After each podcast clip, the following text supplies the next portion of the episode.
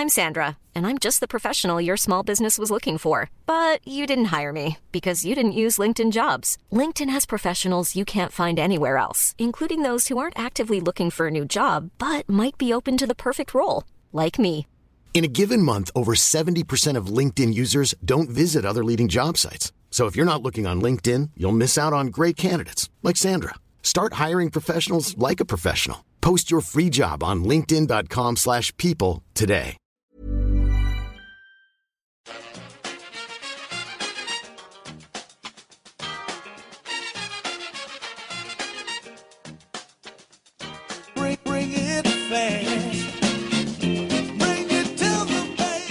Hello, and welcome back to the EPL Roundtable podcast.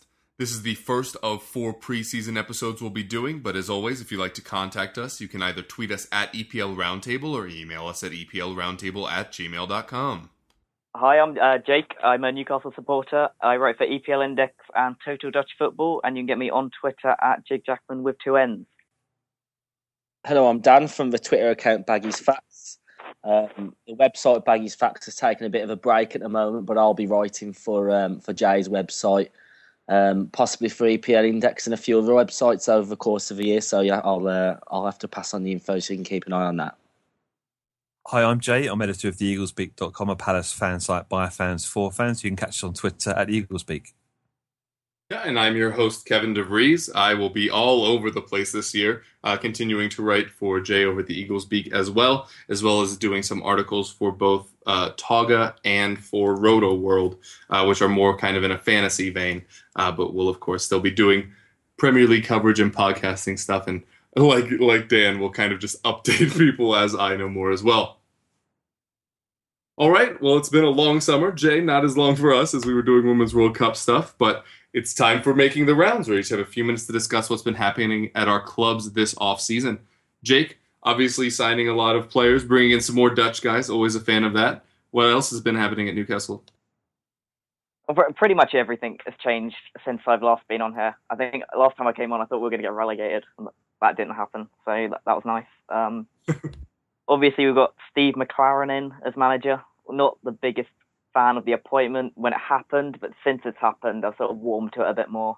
Obviously, there's a, there's reasons why he's been chosen. I don't think he was brought in because he was a friend of anyone. I, he knew he knew Graham Carr so, somewhat, who played a big part, but I don't think it was sort of like a Pardew appointment where he came in sort of not deserving it because I think McClaren does deserve another shot at the top flight. It, the way it ended for him at Derby was a little bit worrying for Newcastle fans because it's very similar to how we've ended the last two seasons. But we'll, give him a chance. He's brought in some really talented coaches with him. I think Ian Cathro is one who is very highly rated. The Scottish Mourinho, I think I've seen him being called. And uh, from what the uh, local press have been talking about the training session, sounds like he's having a real big impact, which is promising because the coaching of Carver and Stone wasn't really cutting it. So you know, you saw players like Ben Arfa and uh, Younger and Biwa not really progressing at Newcastle. So hopefully that's going to change now. We've got like a more progressive uh, coaching setup. So that, that's what happened. That took a while to get done. It was, it did take ages. We were without a manager for about eight, for like six or seven months. It was ridiculous when it got there. But and then the coaching staff took like another four weeks after McClaren's appointment. It was it was a bit classic Newcastle, but it got done. And since then, yeah, pre-season started without a signing, and people were concerned, saying, "Oh, it's going to be more of the same." Mike Ashley's comments to Sky were a bit sort of just like to quieten the fans down, and nothing was going to change. But then, then we and then obviously Cabaye went to Palace, and that that caused some issues because I don't think we've ever got over Cabaye. Sort of like that X that you always look for, you know. That's what he's like to Newcastle fans. So that was really worrying, especially where Pardew's there. But I think we got over that when we signed uh, Georginio Wijnaldum from PSV.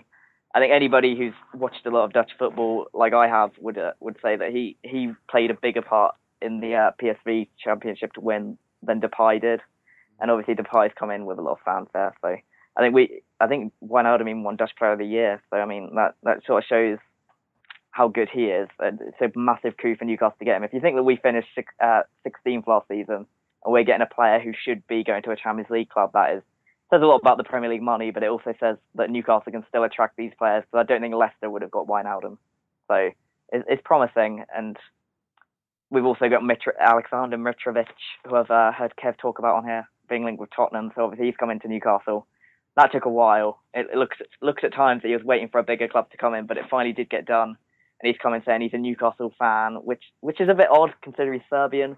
But he's always always said it throughout interviews throughout the years, so it's not just like he's saying it like a Robbie Keane type thing, where he's come and joined the club. so, and he always like talks about Shearer and how he had uh, Newcastle talks of Shearer on the back. So hopefully, he's he's a bit of a nutter from what I've seen. I mean, I've seen him a couple of times in the Champions League, and I've I've read more about him now. We've signed him, and he's a bit of a Fruit Loop. I, I know he's quieting down in the last couple of years, but him and New, him and Newcastle just seem to go together perfectly because he's gonna he's gonna bring stories in and he's he's just going to be interesting. I think. I think he's, he could score like a hat trick in the Tyne-Wear Derby and then just go and like headbutt Lee Cattermole or something. That's the sort of thing that we could be saying, which is always exciting.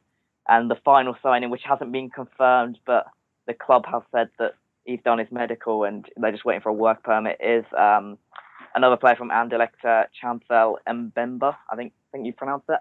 Who is really promising. There's been controversy about his age, saying he could be about 50 or 20. I don't know, but from, he's another he's a player that we really needed. I think we need two new centre backs, and he's going to be the first of that.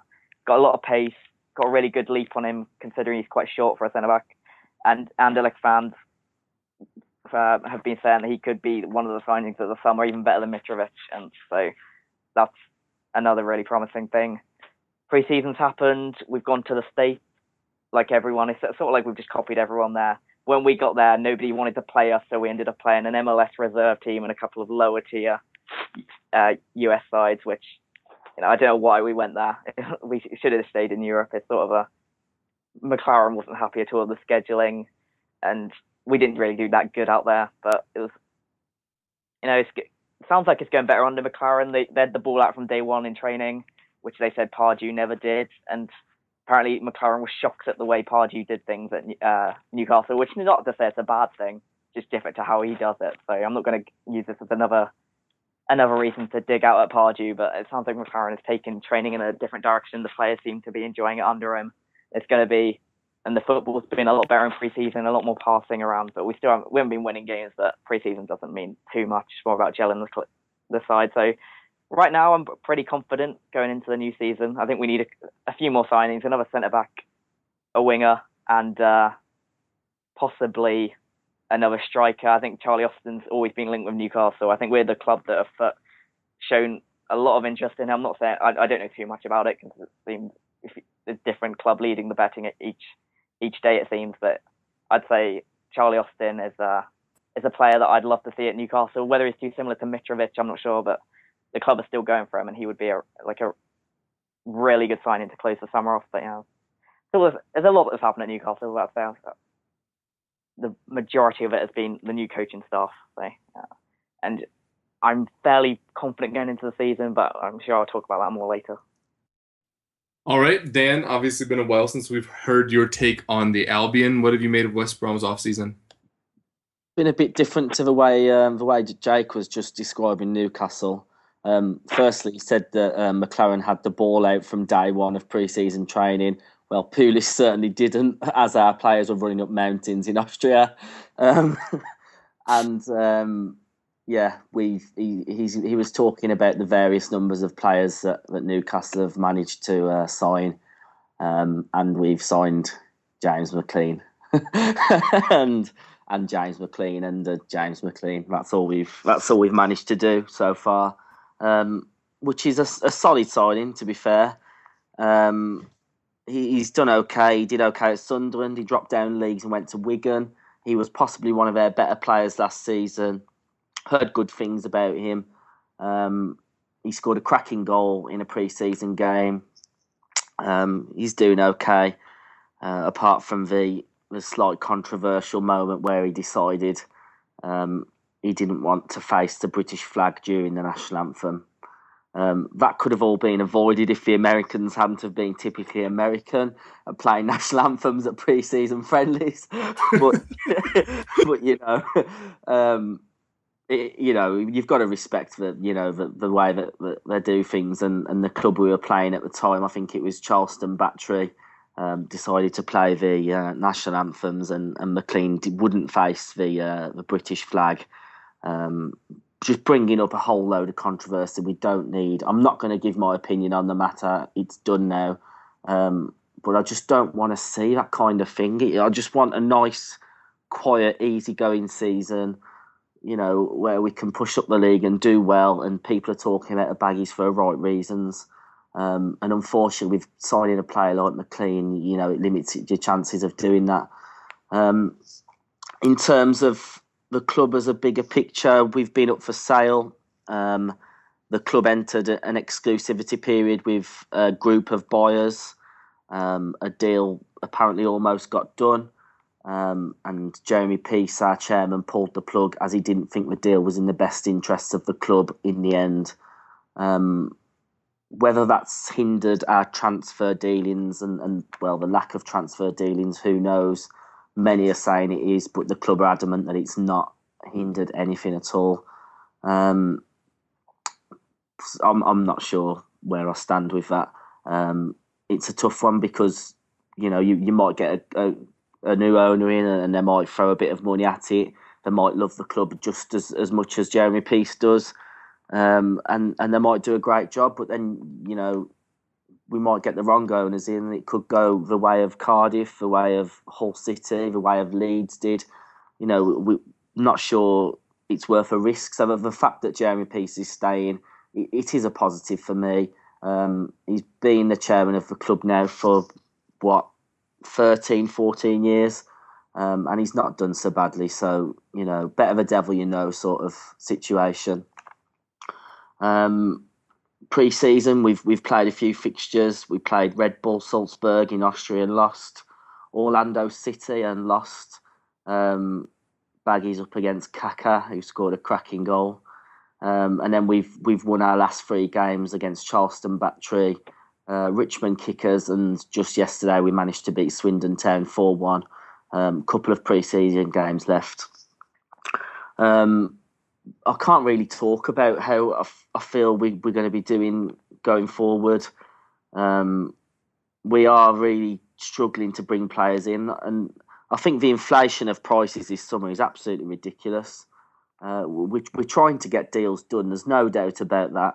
Um, I, I, actually wrote a list earlier of players that we've been linked to in maybe the last ten or fifteen days, and and the list goes: Hennessy, Jonny Evans, Diaby, Lambert, Phillips at QPR, Ramos, Sakho, Iborra at Sevilla, Antonio at Forest, Austin, Clark, Caulker, and that that's just the last couple of weeks and obviously we've not signed any of those players. The speculation's ridiculous. You don't know what to believe.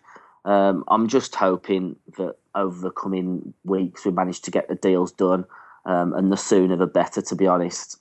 And also, um, Kev, before you bring up Berahino, which you probably will do, as, he's been linked, as he's been linked with Spurs um, the last couple of days, um, it's going to take a lot more than 15 million, which is the reported bid for Berahino at the minute.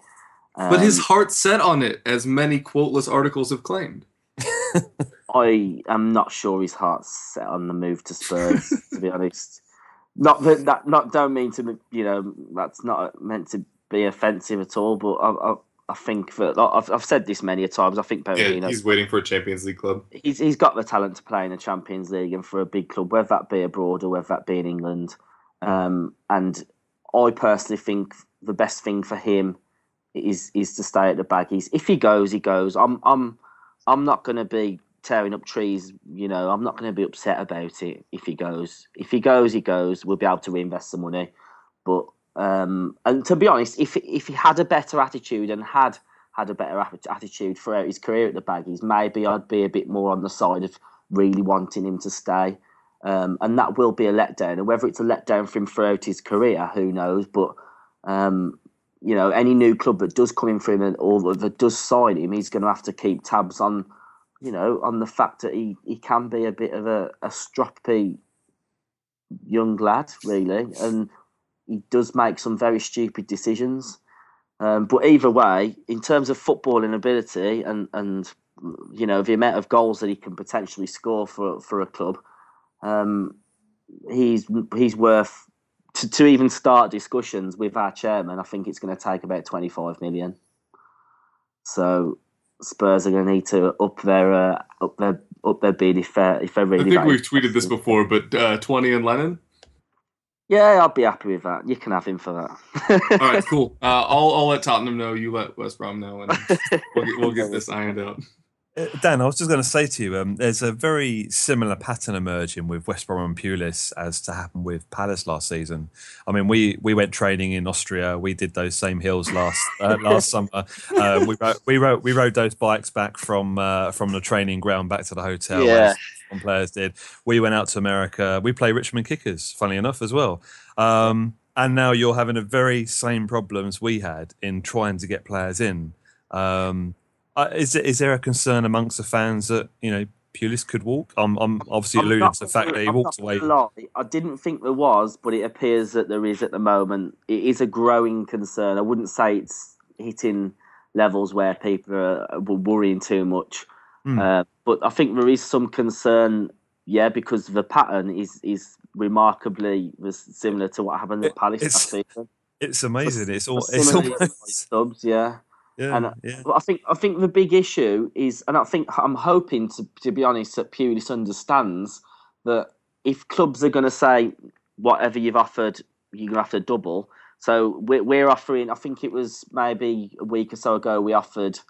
Um, I think for Phillips it might have been like five or six million, and then QPR come back and say we want ten or eleven million, and then Albion go, well, we, we can't really afford that. I'm hoping that Pulis will understand that for the long term future of the club, we're not a club that can just go and, and say, okay, if that's your asking price, here you go, have it, and we'll sign the player because we just we just can't afford that, and we've we've got to get as much as we can. And to be honest, the, the way going forward for a club like ours, and it always has been in the past, is signing foreign players for cheaper fees, which will then command higher fees when they're being sold on.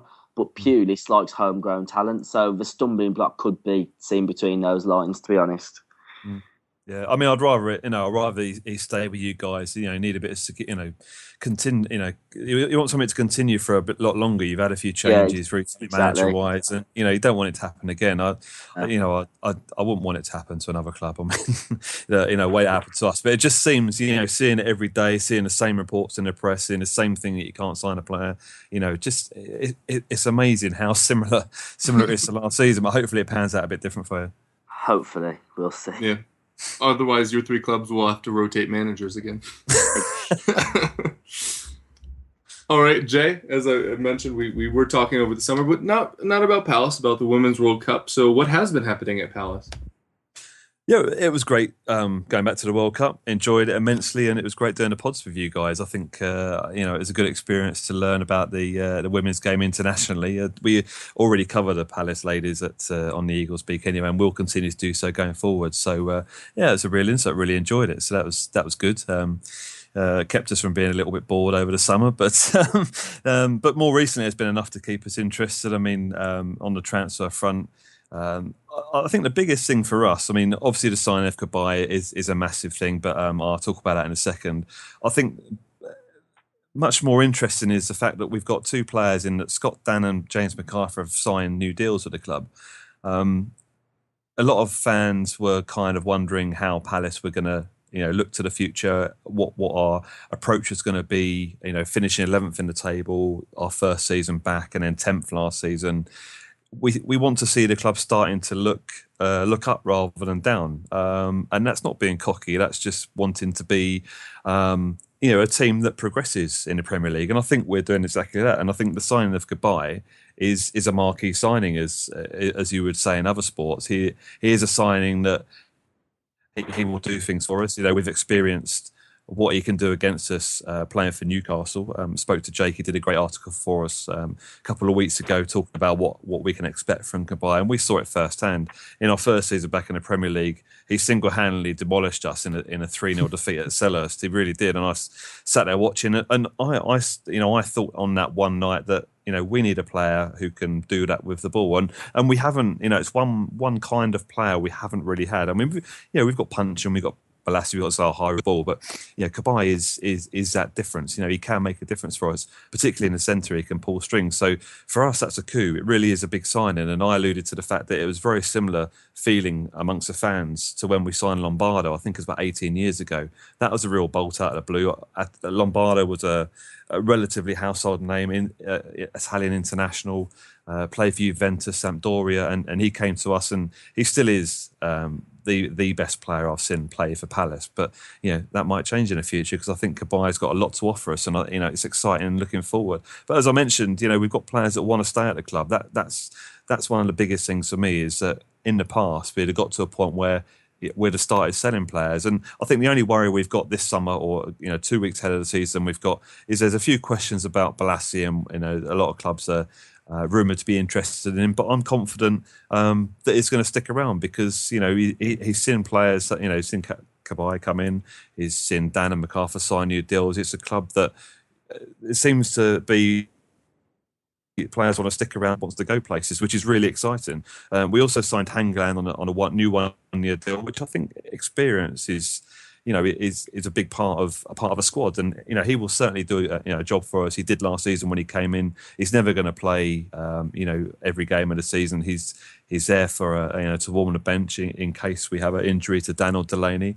Um, and but I think you need those sort of players in a squad. Um, you need players that are, um, you know, uh, know that they're not going to play, you know, every game. But he's, you know, he's in the twilight of his career, and I saw a great interview with him talking about uh, his new contract, and he said, you know, there's a real buzz around the club, and he and he wants to stay uh, and and be involved in that, which is you know fantastic to see. Uh, the other signs we made is uh, Patrick Bamford on loan from Chelsea, which you know, again it's another big sign. A lot of teams are after him.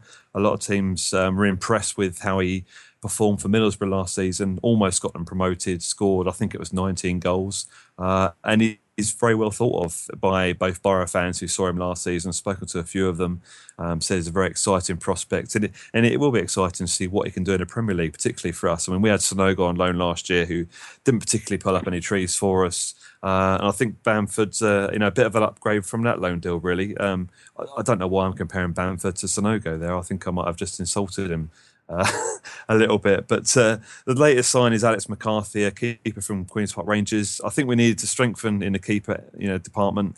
Um, I think this is going to be Speroni's last season. Whether he see, sees out the whole season as number one uh, remains to be seen. But I think Pardew is certainly going to uh, start with him as the number one keeper. Uh, it's going to be interesting to see who's going to be number two. Uh, there are a lot of rumours about Hennessy moving on. Um, he's had a couple of games in pre-season which he hasn't really uh, performed that well. I know West Brom uh, were the main team rumoured to be looking at him with that Pulis we connection. We don't want Pulis... him. We don't want him. He can stay where he is. It's all right. I'm not. I'm not. Uh, not selling him to you. It's fine. No, I mean it, it's a. It's an odd one, isn't it? Because you know he, he, always plays well for Wales. He you know always you know performs well at international duty. Um, whether he's just a keeper that can't really do the number two role, needs to be a keeper playing week week in week out. I don't know. Um, unless we're going to go with that three keeper role, I'm not sure. I'm not sure how we can kind of you know keep all three all three happy um, throughout the season. But we'll we'll see how that pans out. Um, uh, during the last week, um, Steve Parish, our chairman, was on Talksport.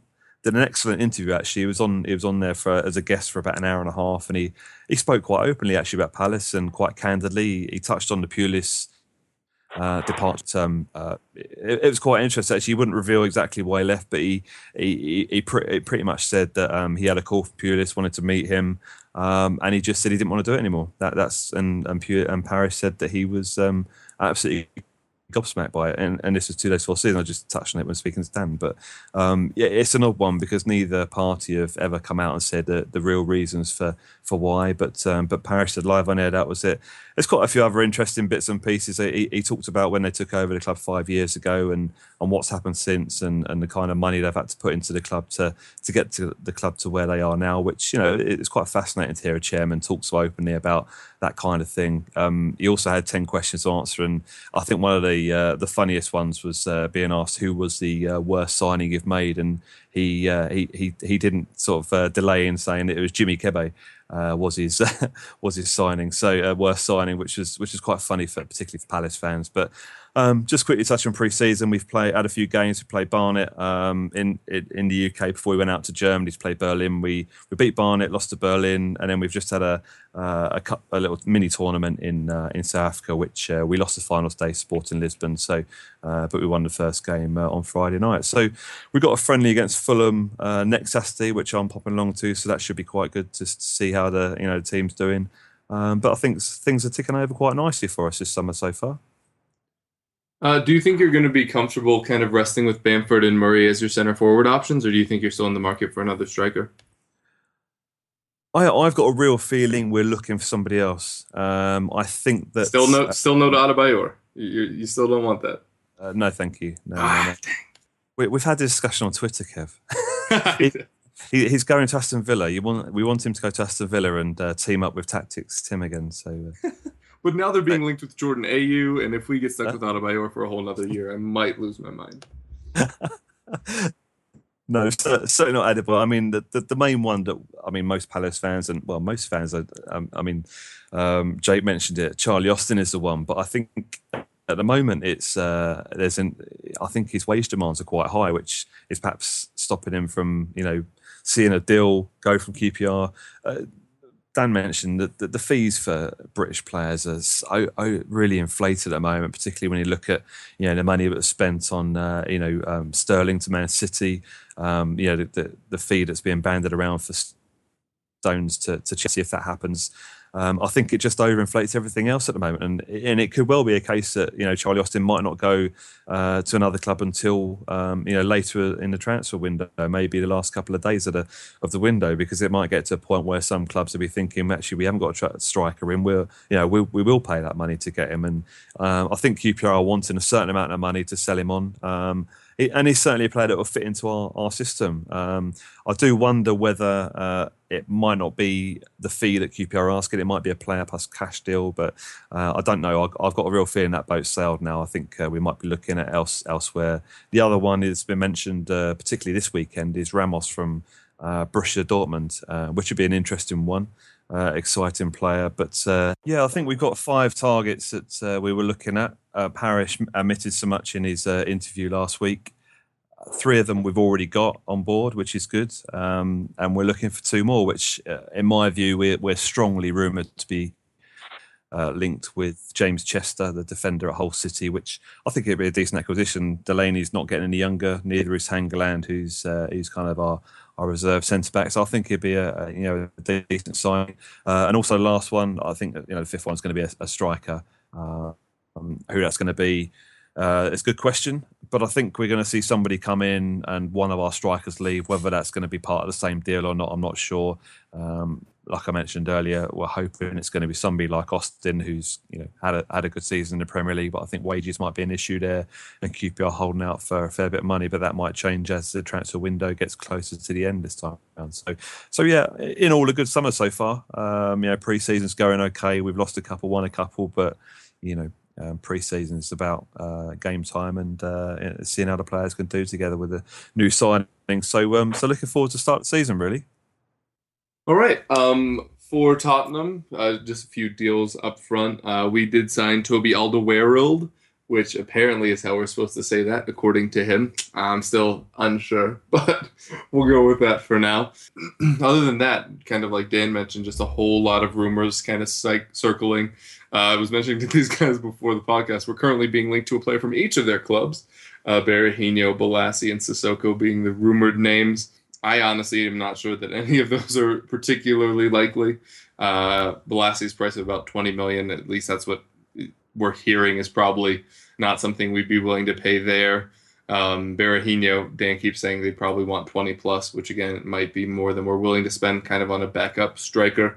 Um, the other interesting names, uh, Timo Werner uh, out in Germany is, is a young striker slash winger that I think uh, we've shown interest in for quite some time, even over some uh, regime changes at Tottenham. Um, but whether or not he'd be willing to come now is kind of up in the air. Uh, we're being linked with uh, Christoph Kramer and um, Sven Bender, who I've always liked more than Lars. Um, don't really know why, but those would all be interesting. But I think really just shows kind of the two needs that we have left, which is a kind of an elite level uh, central midfielder or striker. Uh, as far as players going out goes, um, since we were last on, we've sold Younès Kaboul to Sunderland, and that that happened very quickly. It was pretty much one of those. There were rumors in the morning. The deal was done by night. I think he just kind of wanted to get out after how everything went pear shaped for him last year at Tottenham. Uh, we sold Benji Stambouli to PSG, uh, and so he continues his trend of falling upwards throughout his career. Um, obviously, did very little for us last season and has managed to find himself at PSG. And he looked pretty good. He, he was in New York when I was there and, and looked pretty good in his first match for PSG. Um, I, I, think that the, the, the deal from PSG's side was probably more homegrown requirement y. Uh, but uh, you know he he does have ability, and I think you might actually get to see him a fair bit for PSG. And for a French player to go from sitting on the bench at Tottenham to maybe actually being part of some plans at at the biggest club in France at the moment, I think uh, he must be very thrilled with that. Uh, another French defensive midfielder that disappointed at Tottenham, Etienne Capoue, has now moved to Watford, uh, where he'll be pairing up with Valon Behrami. Um, Stambouli was originally linked to them as well before the Behrami deal went through. Um, but I, I, think it's an excellent signing for Watford to, to shield their back four. Uh, I think all the players we're going to sell, we're going to find out maybe weren't just awful players, but maybe just didn't fit into our philosophy. Um, especially as we're hearing Soldado might go back to Spain. I would put money on him scoring 20 goals in Spain if he goes back there, uh, just because how could he not? After how disappointing he was for us. Um, other players uh, that didn't make the flight to uh, Colorado, which is actually where I am currently for the MLS All Star game. Um, Soldado, Adebayor, and Chiriches all did not make the trip. All kind of rumored with pretty heavy moves. Soldado with Sociedad and Villarreal, who are now looking to fill the void of another failed Tottenham striker in Giovanni Dos Santos, who is now LA Galaxy. Uh, Adebayor currently being heavily linked with Aston Villa, and Chiriches allegedly uh, set for a loan to buy deal to Fiorentina, um, which I actually think is a pretty good deal. I have always thought Chiriches would do well uh, in, Italy more than he has in the Premier League. And Aaron Lennon, who uh, you know I just sold to Dan and, and West Bromwich Albion uh, as part of the Berahino deal. Uh, other news from us this offseason, I think I mentioned on our offseason special uh, everything going on with the stadium, and how it's going to be fitted for NFL play and for safe standing, assuming that the law gets changed sometime during our use of that stadium. Um, but we still don't know where we're going to play in that offseason where uh, the stadium isn't quite built yet. Uh, there was a rumor that we might try to do a timeshare with Chelsea at Wembley. That looks like it's not going to happen. Uh, MK Dons still probably the leader in the clubhouse for where we might spend some of our time. Um, I, I, don't know who published the report, but there was a report saying it would make the most sense for us to, to split time at the Emirates. I just can't see that happening. I don't know how any well informed person could allow that to happen, despite the, the perceived economic benefit for both clubs. I think that there are some things that are probably bigger than that. And this would certainly be one of them. Uh, as I mentioned, the MLS All Star game is in Denver. I'm currently in Colorado Springs, about an hour and a half south, but I will be getting up there. There's going to be open training, and obviously the match is going to be on Wednesday. Uh, we did bring a pretty strong squad. They're traveling today. Like I mentioned, just Soldado, Ade, and Chiriches are the, the notable names that are missing. Uh, at one point, it looked like we were going to split the squad um, between this trip and the Audi Cup, which we're doing four days before the season starts because apparently scheduling things are really hard. You guys all mentioned all your preseason fixtures. We have yet to really play much. Uh, we've had three behind closed doors uh, preseason tune-up matches, but none in front of actual crowds. Our first one will be this MLS All Star game. Our second one will be against Real Madrid in Germany, and then the season starts. Um, so whether or not that's a, a, good idea, time will tell. We've actually been one of the most heavily traveling teams, uh, as you know, we are counting that postseason tour we did um, as part of the preseason tour, but we haven't actually been playing. So it'll be interesting to see how we do that. Obviously, missing some players from the uh, U21 Euros. We're obviously missing Lamela still from the Copa America and all of the six minutes he played there. You can definitely understand why he needs another month to recover. Um, but hopefully they'll all be back soon. Um, but other than that, yeah, preseason friendly is not really a thing we're doing this year, um, which does allow Pochettino more time to, to focus on fitness, which I think we can all agree uh, is something that Tottenham did succeed in last year amongst many other failings. Uh, I think the the amount of late winners we had really was testament to the fact that you know we we were just incredibly well uh, disciplined and trained as far as fit. I'm Sandra, and I'm just the professional your small business was looking for. But you didn't hire me because you didn't use LinkedIn jobs. LinkedIn has professionals you can't find anywhere else, including those who aren't actively looking for a new job but might be open to the perfect role, like me. In a given month, over 70% of LinkedIn users don't visit other leading job sites. So if you're not looking on LinkedIn, you'll miss out on great candidates like Sandra. Start hiring professionals like a professional. Post your free job on linkedin.com/people today. Ready to pop the question? The jewelers at BlueNile.com have got sparkle down to a science with beautiful lab grown diamonds worthy of your most brilliant moments. Their lab grown diamonds are independently graded and guaranteed identical to natural diamonds, and they're ready to ship to your door. Go to BlueNile.com and use promo code LISTEN to get $50 off your purchase of $500 or more. That's code LISTEN at BlueNile.com for $50 off. BlueNile.com code LISTEN. This goes. All right, and from there we're going to head on to the topic, which is going to be where do you think your club will realistically finish this season? So, Jake, obviously, a lot of struggles last year, much more than people would have anticipated going into the year. How do you think you'll fare this year? I'm fairly confident we'll, we'll have a better season than last season. I think we've got a pretty good team and that we've strengthened it and nobody's really gone out. Obviously, Sissoko's been linked away and Coloccini's been linked to Palace. But, I mean, uh, overall, I think we've we've strengthened the squad and I think it'll continue to be strengthened. Um, it's a difficult question. I really haven't. I, I saw the question on the uh, on the rundown. I, I did give it some thought, but I, I reckon we'll probably finish anywhere between seventh and 18th. So you know, covering almost the whole league, but it'll be somewhere between there. I think think most we'll, we'll know a lot more after we've seen a few games. Um, yeah, we've got Siem De Jong fit. We've got Wijnaldum coming in. We've got Mitrovic. We've got defenders allegedly coming in. Janmaat is staying. Sissoko probably will stay. So, but if we if we keep the keep the players that we have, add two or three more, I think we'll we'll, we'll do all right. Don't want to say we're going to finish. We're going to be doing like a Southampton from last season, but I, I think we'll probably finish in mid-table somewhere. Mm. How do you think you are going to fit all of those players in there, especially the Dutch ones, um, with Sissoko and now bringing in Wijnaldum and De Jong's back fit? Are you going to play two up front? Does Mitrovic now start instead of Perez? I think there are a lot of interesting lineup uh, questions to be had over at Newcastle. Yeah, def- definitely. Um, I think the defense will pretty pretty much pick itself. It'll be Krul, Janmaat with Mbemba and probably Coloccini or Stephen Taylor, depending what happens. If we get another centre half, he could come. That's somebody that could come in. But and obviously left back will probably start with Haidara, who's done well in pre-season. I think we're probably going to play a four-two-three-one. Uh, Steve McClaren spoke when Wijnaldum was signed that he'd be playing as like a, a, a, a double six, which was sort of like a box-to-box midfielder.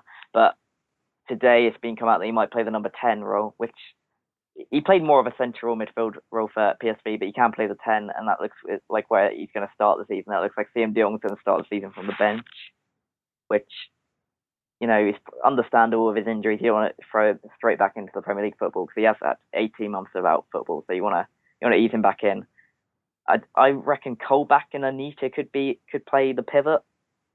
I don't think Sissoko. I think Sissoko is going to be find find himself on the wing, and then the left wing position is pretty open. I'd go I between uh, Rolando Aarons and Cabella, but Cabella's injured at the moment, so we don't know what's going on there.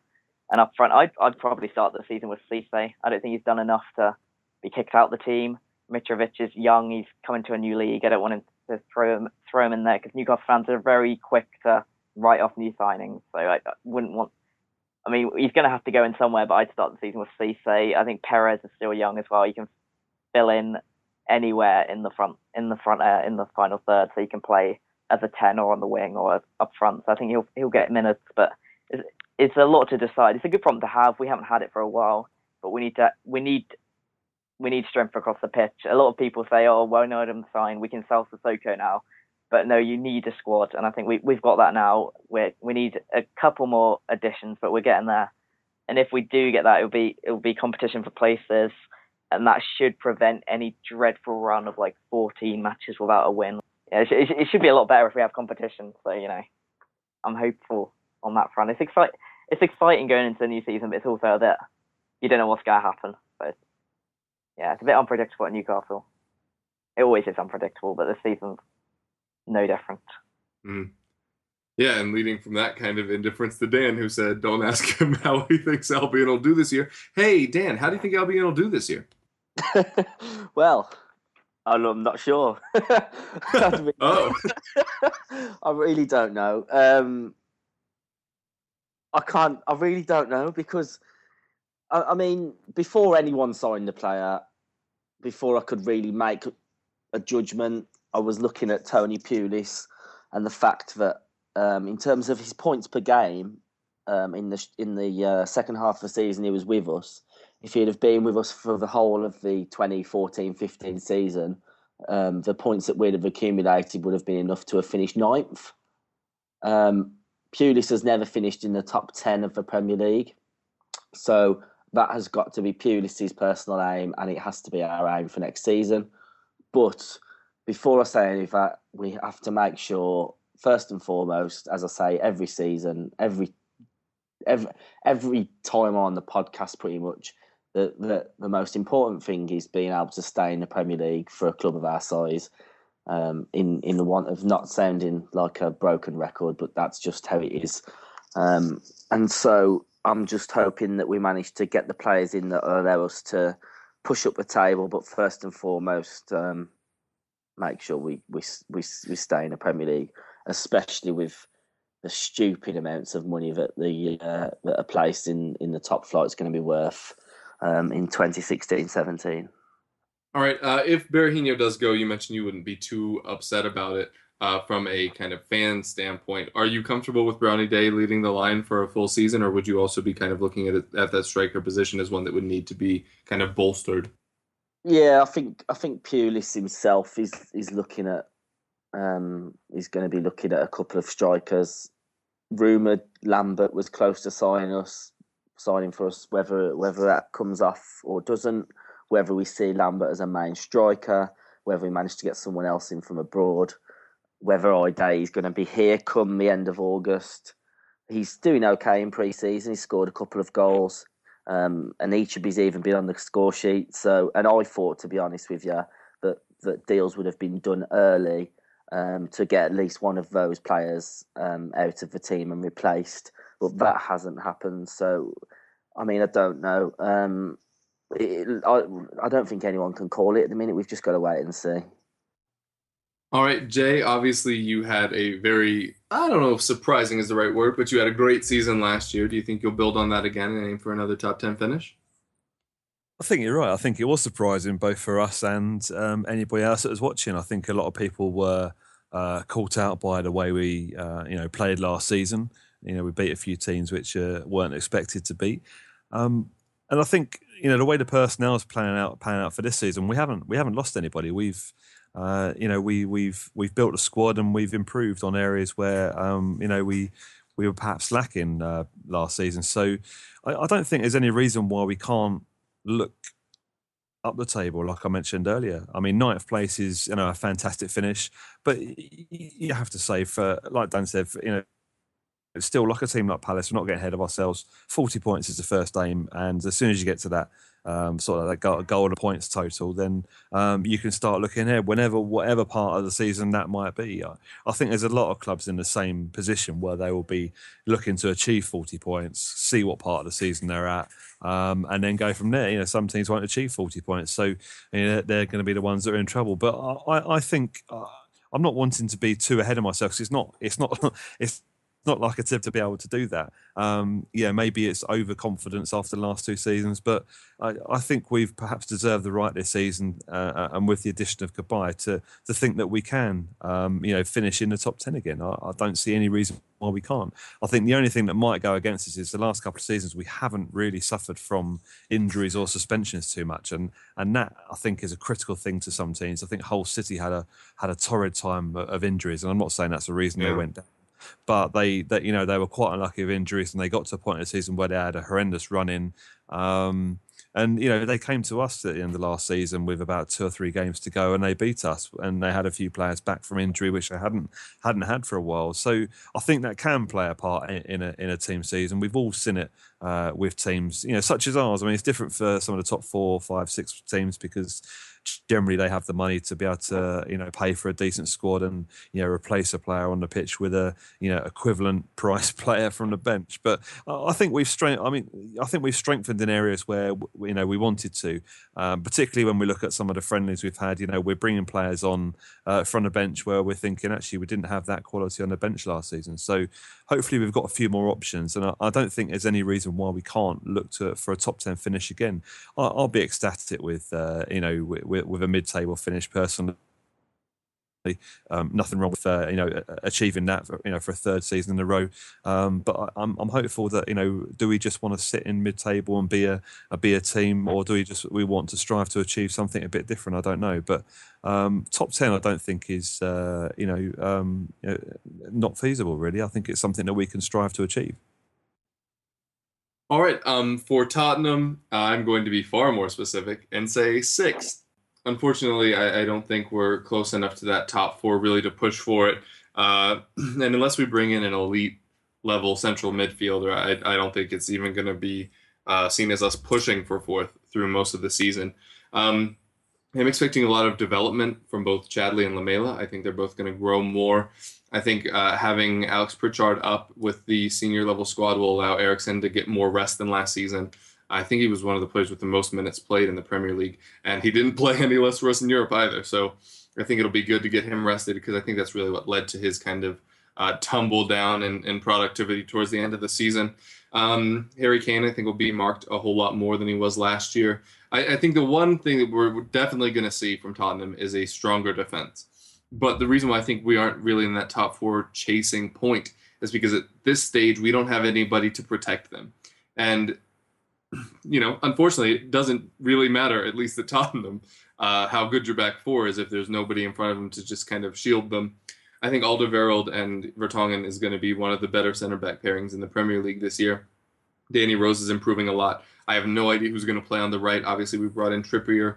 Uh, Kyle Walker had a lot of injury problems, and there's some concern within the club that uh, it, it might be time to cut our losses, kind of like we did with Sandro last year uh, as far as injuries go, but he is still here and, and fighting for a spot. And we have DeAndre Yedlin as well, who is kind of a, a tweener, as uh, whether or not he's a midfielder or a defender. But he doesn't really have the ball skills to be a midfielder, and he doesn't really have the uh, defensive mind to be a defender, other than just rapid pace.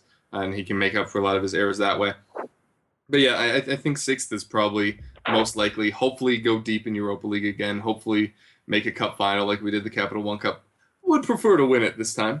Um, but I, am really worried that we will make a lot of steps to improve and set ourselves up for future success, but it'll be seen as a short term failure. And I, I, think, regardless of how we do this year, the biggest mistake we could make would be get rid of Pochettino, who's clearly, clearly trying to apply a long term plan um, to a club that's very used to short term solutions. So uh, hopefully, we'll give him that kind of uh, confidence going forward. Uh, I mentioned the outgoing players already. Pochettino was quoted saying that he, if there were only 11 players that he trusted, there would only be 11 players in our squad. I think you're seeing that with a lot of the outgoings. The concern is we've been able to kind of uh, allow for the Europa League to wash up against us without drowning. Um, obviously, we don't perform as well immediately after uh, Thursday fixtures, but we are going to have a significantly smaller squad. The last two years, we basically had two full 11s where we could deputize one European 11 and one domestic 11. And we won't be able to do that this year unless we plan on using a lot of the youth players like Josh Onomah or Dele Alli uh, or Harry Winks even a lot more. Um, so I'm, I'm a little worried that that, that is going to kind of culminate in us kind of middling in a whole lot of stuff instead of being able to really succeed in either. Uh, and the reason why I think it's sixth instead of fifth is I think Liverpool have improved much more this year than they did last year. I think the the greatest thing that they've done in bringing in Benteke, and I've seen a lot of people saying they don't think Benteke will do well at Liverpool. The best thing that they can do is not have to rely on Daniel Sturridge, who obviously has injury problems that keep him out from a lot of matches, and so they had to kind of utilize Sterling there. But now Sterling's also gone. Um, but I think that'll offer them a lot of consistency. And I mentioned how we don't have the squad to split between the two different competitions. They they fully do, and I think they might be able to deal with that just a little bit better. I think next season, not this coming one, um, 2016-17, we probably need to be really pushing for that top four spot. But I don't think it's this year, unfortunately. We still have a lot of young players who have a lot of growing to do, uh, and I think there will be definitely some really exciting moments throughout the season. But I think come the end of the year, we'll we'll be closer to that mid-table pack than we will to the top four. All right, and with that, we are out of time. So if you have any projects you'd like to plug, or if you'd like to tell people where to reach you, now would be a good time.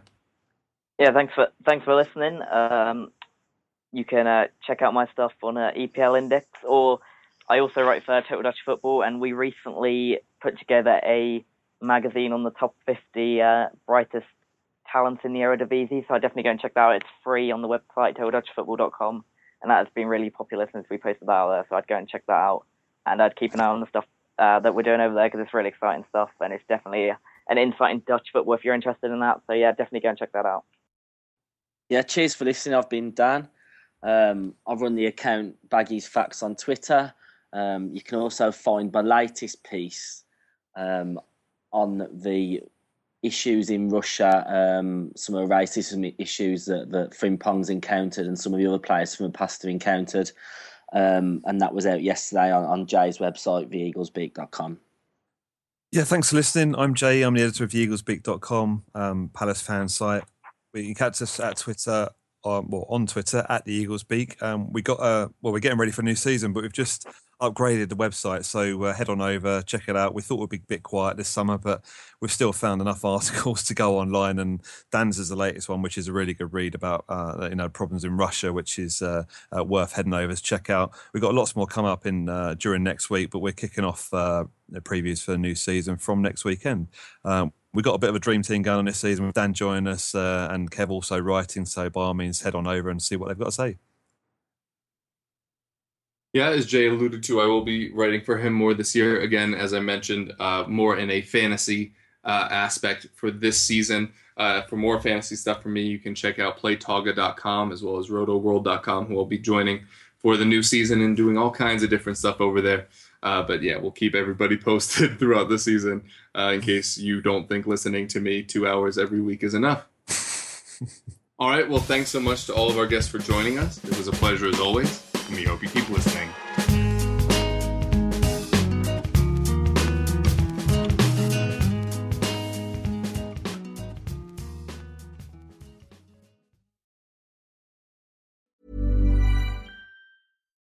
When you make decisions for your company, you look for the no brainers. And if you have a lot of mailing to do, stamps.com is the ultimate no brainer. It streamlines your processes to make your business more efficient, which makes you less busy. Mail checks, invoices, legal documents, and everything you need to keep your business running with stamps.com. Seamlessly connect with every major marketplace and shopping cart Schedule package pickups and see your cheapest and fastest shipping options from different carriers with rates up to 89% off USPS and UPS rates. And with the Stamps.com mobile app, you can take care of mailing and shipping wherever you are. Make the same no-brainer decision as over 1 million other businesses with Stamps.com. Sign up with code PROGRAM for a four-week trial, plus free postage and a free digital scale. No long-term commitments or contracts. That's stamps.com. Code program.